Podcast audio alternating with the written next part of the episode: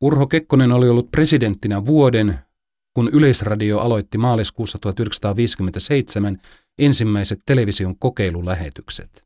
Heti samana vuonna presidentin kansliasta kävi kutsutulla kuvaamaan itsenäisyyspäivän vastaanottoa, ja vuoden 1958 ensimmäisenä päivänä Kekkosen kasvot ilmestyivät jälleen ruutuun pitämään ensimmäistä televisioitua tasavallan presidentin uuden vuoden puhetta. Sekä uuden vuoden puheista että linnan juhlista tuli seuraavien kahden vuosikymmenen aikana käsite. 70-luvun lopulla pikku lapsikin tunnisti TVstä pikku kakkosen ja suuren Kekkosen. Kekkonen hallitsi median käytön. Sanavalmiina, kuvauksellisena ja sopivan ristiriitaisena hahmona Kekkonen oli medialle otollinen kohde. Vanhana tiedustelumiehenä Kekkonen kuitenkin tiesi, mitä kannattaa sanoa ja milloin. Hän tiesi, mitä kannattaa jättää sanomatta. Kekkonen saneli pelin säännöt. Ollessaan ehdolla kolmannelle kaudelle Kekkonen ilmoitti osallistuvansa television vaalitenttiin vain omilla ehdoillaan ja kieltäytyi väittelystä kameroiden edessä. Ennen kaikkea Kekkonen tiesi, miltä kannattaa näyttää. Yhtä luontevasti kuin kuninkaallisten seurassa Kekkonen esiintyi tavallisen kansan parissa. Paras mahdollinen kehu Kekkoselle oli presidenttiuran alussa kuultu kainuulaisen kansanmiehen luonnehdinta. Sehän kävelee kuin jätkä. Kekkosen muuntautumiskyvystä kertoo historiantutkija Timo Soikkanen. Kekkonen sopeutui erilaisiin ympäristöihin erittäin hyvin, siis koko elämänsä aikana. Olet keskustellut myös sellaisten vanhojen tukkimiesten kanssa, joiden kanssa Urho Kekkonen teki nuorukaisena töitä. Miten? Joo, ja sitten, tai jos mä sanoisin vähän laajemmin, että hän, hänellä oli, Kekkosilla oli aivan ilmiömäinen kyky niin kuin hallita se protokolla sillä tavalla niin kuin synnynnäisesti tai luontaisesti, että hän osasi käyttäytyä aina oikein. Mä haastattelin R.R. Seppälää, joka oli siis Helsingin Sanomien, liittyi Helsingin Sanomien, Sanomiin hänen, hänen vaimonsa kautta – ja tuota, hän oli suurlähettiläänä Washingtonissa silloin, kun nootti tuli. Ja Kekkonenhan oli silloin siellä sitten matkalla. Ja, ja R.R. Seppälä oli sitten kertoi tehneensä semmoisen yli 25-sivuisen muistion, miten Amerikassa käyttäytetään. Ja Kekkonen pisti se heti salkkunsa. Hän, hän näki, ettei sitä koskaan luettu. Mutta sitten Kekkonen, he meni jonnekin, missä oli metsureita tai metsätyömiehiä, kai sinne Kanadan suuntaan, missä Kekkonen sitten, R. Seppälä kertoi, että hän seisoi sitten kädet jäätyneenä näin, ja Kekkonen oli siellä nuotiolla, toisessa kädessä oli makkara, iso, iso hampurin väärä, ja, to, ja toisessa oli koskenkorvapullo ja laulo niiden metsurien kanssa, ja sitten jälkeenpäin ne sanoi, että ei ole koskaan niin hyvää herraa täällä käynyt. Ja sitten mentiin, parin päivän päästä mentiin Valkoiseen taloon, niin siellä Kekkonen käyttäytyi automaattisesti aivan oikein. Ei tehnyt yhtä ainoa virhettä, kun Seppälä kertoi, että hän näki useiden valtion päämiesten töppäilevän siellä jatkuvasti, vaikka ne oli ohjattu, miten niiden piti käyttäytyä. Eli Kekkosella oli sellainen synnynnäinen tapa käyttäytyä eri ympäristössä eri ihmisten kanssa oikein. Urho Kekkosen ensimmäisen presidenttikauden aikana Suomi siirtyi televisioaikaan.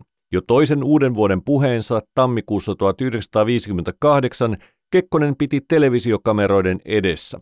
Tapansa mukaan Kekkonen meni suoraan asiaan eikä kaunistellut sanojaan. Vuosi sitten eivät tulevaisuuden näköalat enempää kotoisten kuin kansainvälistenkään kysymysten osalta olleet valoisat. Päättyneen vuoden mittaan eivät silloin näköpiirissä olleet vaikeudet ole väistyneet.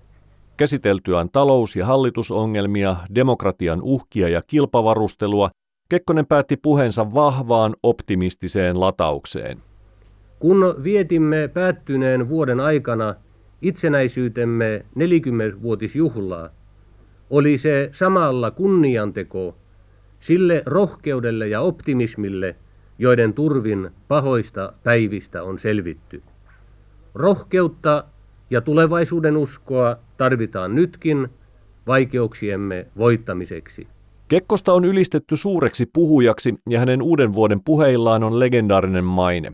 Uuden vuoden päivänä 1962 Kekkonen tervehti kansalaisia näin.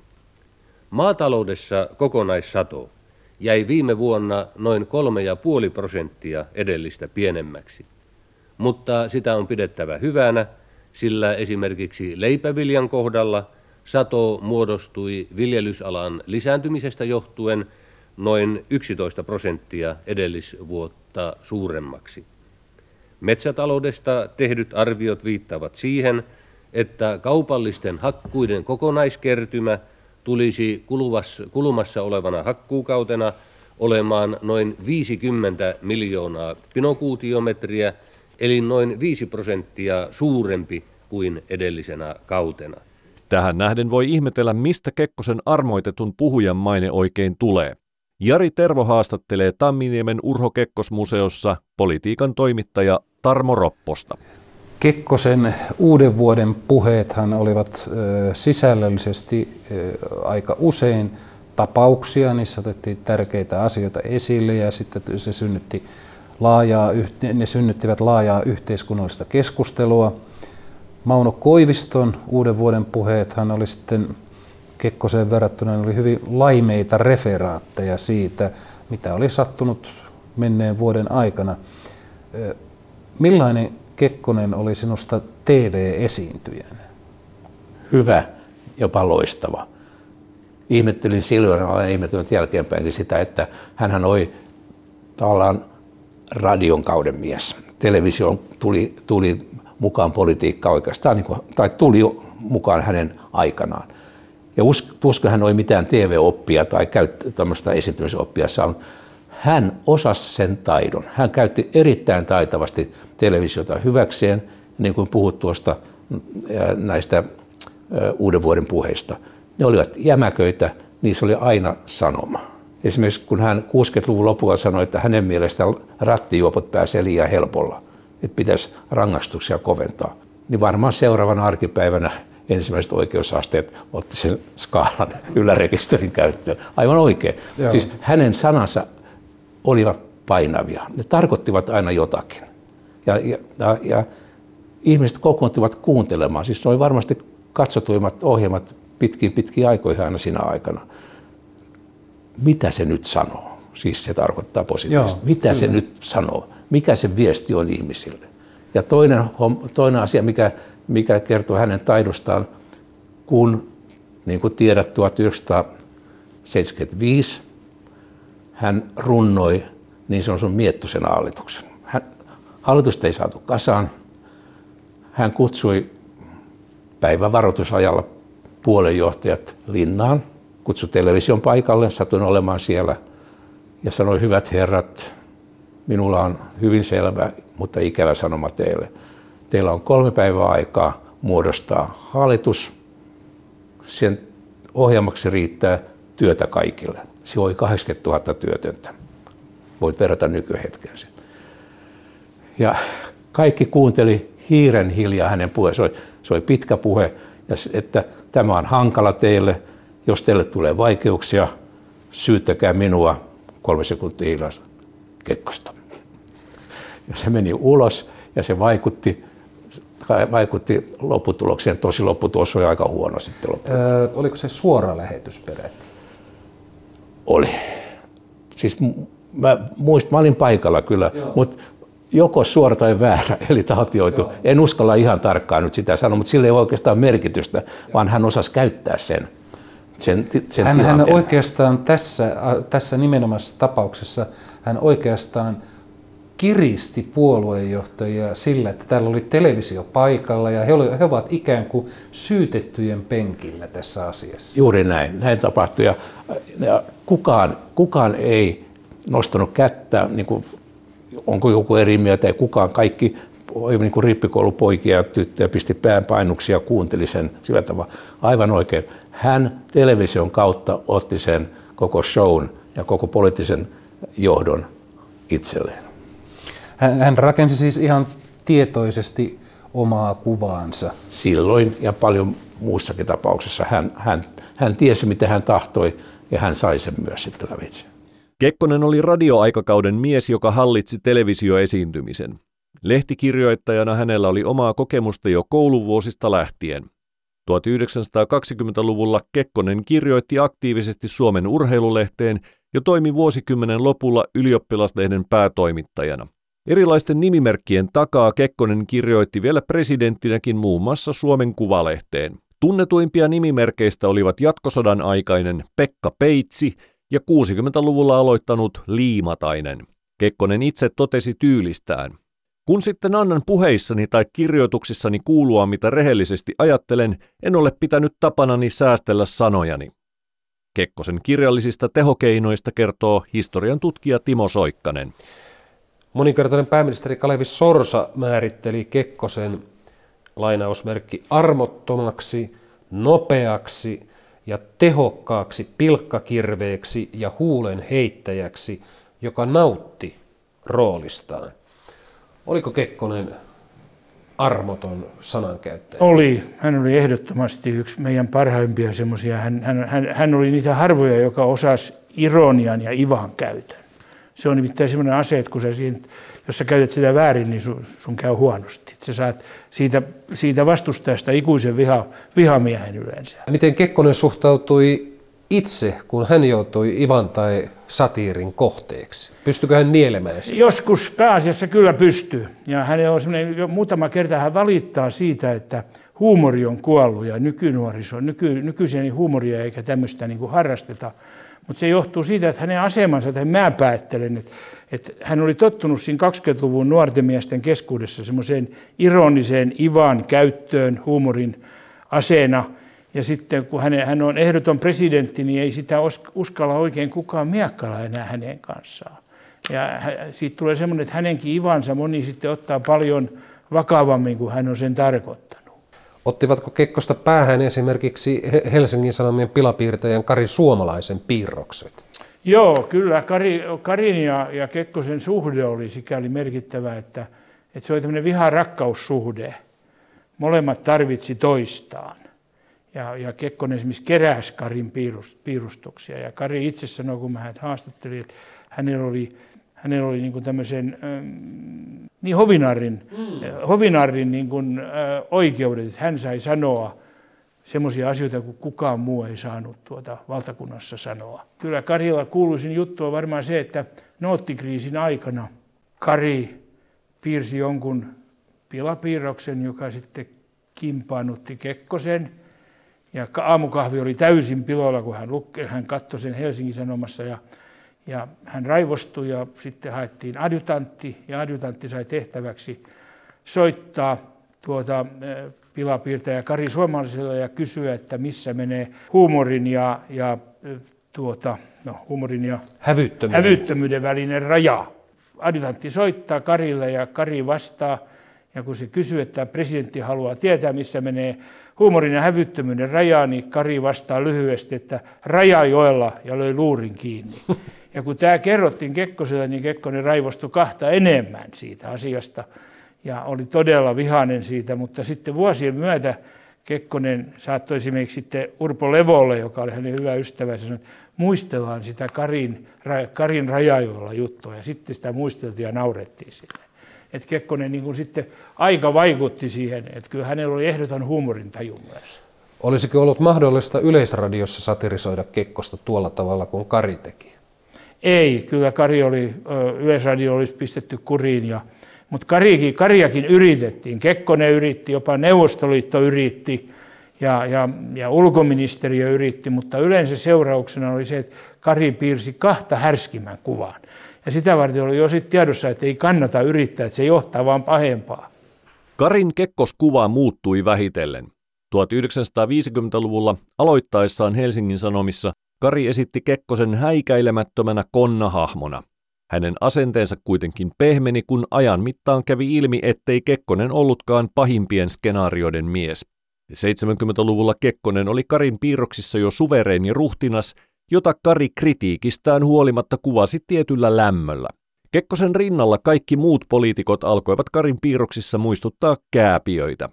Jos kääpiöt yrittivät murtautua roolistaan, esimerkiksi antamalla liian itsenäisiä lausuntoja, Kekkonen ei arkailut nolata näitä julkisesti. Joskus osansa saivat myös median edustajat. Tamminiemessä Urho Kekkosen mediasuhdetta muistelee Tarmo Ropponen.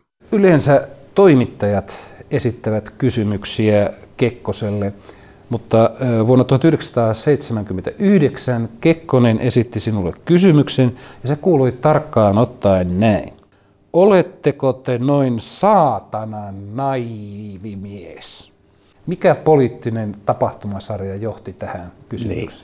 Naivisanas varmaan oli 5-6 i, tähän oli sen verran vihainen ja hermostunut. Eli taustalla oli sillä tavalla sellainen, siis 79 oli vaalit keväällä, jonka kokoomus voitti, tuli voittajana ulos sieltä. Ja samoihin aikoihin Kekkonen oli käynyt Länsi-Saksassa ja saanut sitten sellaisen sopimuksen aikaan, että Länsi-Saksan johtajat ja Länsi-Saksan johtavat mediat eivät enää puhu suomettumisesta, Finlandin siirungista, vaan nyt todetaan, että se aika on ohi. No sitten äh, heti aika nopeasti tämän äh, Länsi-Saksan matkan jälkeen eduskunnan puhemies Johannes Virolainen antoi Suomen Kuvalehdelle varsin laajan haastattelun, jossa toimittaja kysyi, että miksei kokoomus pääse hallitukseen. Ja hän vastasi suurin piirtein niin, että kaikkihan sen tietävät, että kyseessä on yleiset syyt. No, me kaikki tiesimme, että hän tarkoitti Moskovaa, vaikkei sitä sitten siinä haastattelussa sanonut. Kekkonen sai tämän tietää ja hermostui ja suuttu ankarasti. Olin silloin työvuorossa ja yritin saada Kekkoselta sitten haastattelun, koska hän oli antanut vain STTlle tällaisen lyhkäisen hieman, hieman tai erittäin kiukkuisen lausunnon, että hän ei ymmärrä, miksi puhemies puhuu näin. Ja puhemies on, on vaarantanut ja vahingoittanut Suomen ulkopoliittista mainetta ja antanut aivan väärän kuvan ulko- ja turvallisuuspolitiikasta. No ensin tuli linnasta vastaus, että ei tule mitään.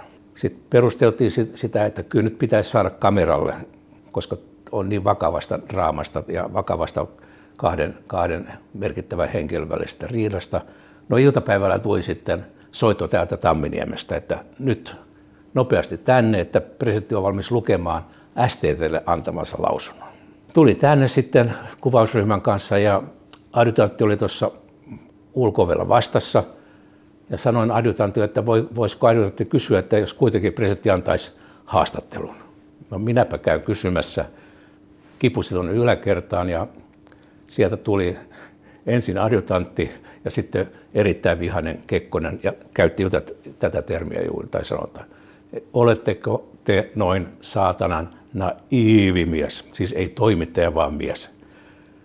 No, mä sanoisin, että haastattelupyyntö oli puhtaasti ammatillinen, että, tässä on isosta asioista kysymystä, pitää saada myös teidän mielipide vähän enemmän kuin tuo STT.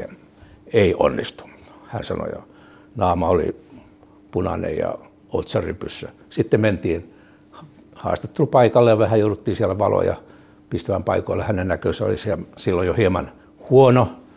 Presidentti sanoi adjutantille, että antakaapa se STT-lausunto. No sitä ei tietysti löytynyt, jolloin sanoin, että saanko antaa omani. No hän otti sen ja mulla oli pari ranskalaista viivaa siinä. Sanoi, että arvasinpa minä. No sitten pistettiin kamera käyntiin ja hän antoi siis sen STT-lausunnon, eikä, eikä mitään muuta. Sitten lähdettiin pois ja hän toivotti hyvää pääsiäistä ensin, oli juhannuksen alla. Sitten hän korjasi välittömästi, että hyvää juhannusta teille. Ja juuri lähtiessä hän huikkasi perään, että miksi te haastattele virolaista. Herra presidentti, on yritetty, mutta puhemies ei suostu. Minne menette tämän jälkeen? Pasilaan toimitukseen. Puhemies soittaa teille tunnin kuluttua. No niin, sitten Jussi täällä terve. Kyllä minä annankin sulle pienen haastattelun. Ja hän antoi haastattelun, missä hän sanoi, että hän puhui ainoastaan keskustapuolueen puheenjohtajana eikä puhemiehenä. Ja oli väärin ymmärretty kaikki tällaista. Eli tämä kaikki kertoo nyt sen, että mikä valta presidentti Kekkosella oli voimavuosinaan eduskunnan puhemies meni hänen käskystään televisioon selittämään oman tarinansa. Sehän on hämmästyttävää, että niin siis sentään eduskunnan puhemies ja siis siihen mennessä 79 vaikka kuinka monta vuotta ministerinä ostunut, istunut mies, niin hän sitten pomppaa heti, kun presidentti näin käskee. Elettiin Kekkosen Suomea. Mitä sinä olisit kysynyt Kekkoselta 1979, jos hän olisi antanut haastattelun? No siinä oli siinä mun versiossa, minkä hän sitten luki. Tai, niin siinä on ne kaksi ranskalaista viivaa, että minkälaisen vahingon puhemies on Suomelle aiheuttanut, Suomen ulkopolitiikalle ja imagolle. Ja toinen kysymys oli sitten, että, että voiko puhemies Virolainen tämän jälkeen jatkaa eduskunnan puhemiehenä. Nämä ovat ne kysymykset, joihin en saanut vastauksia.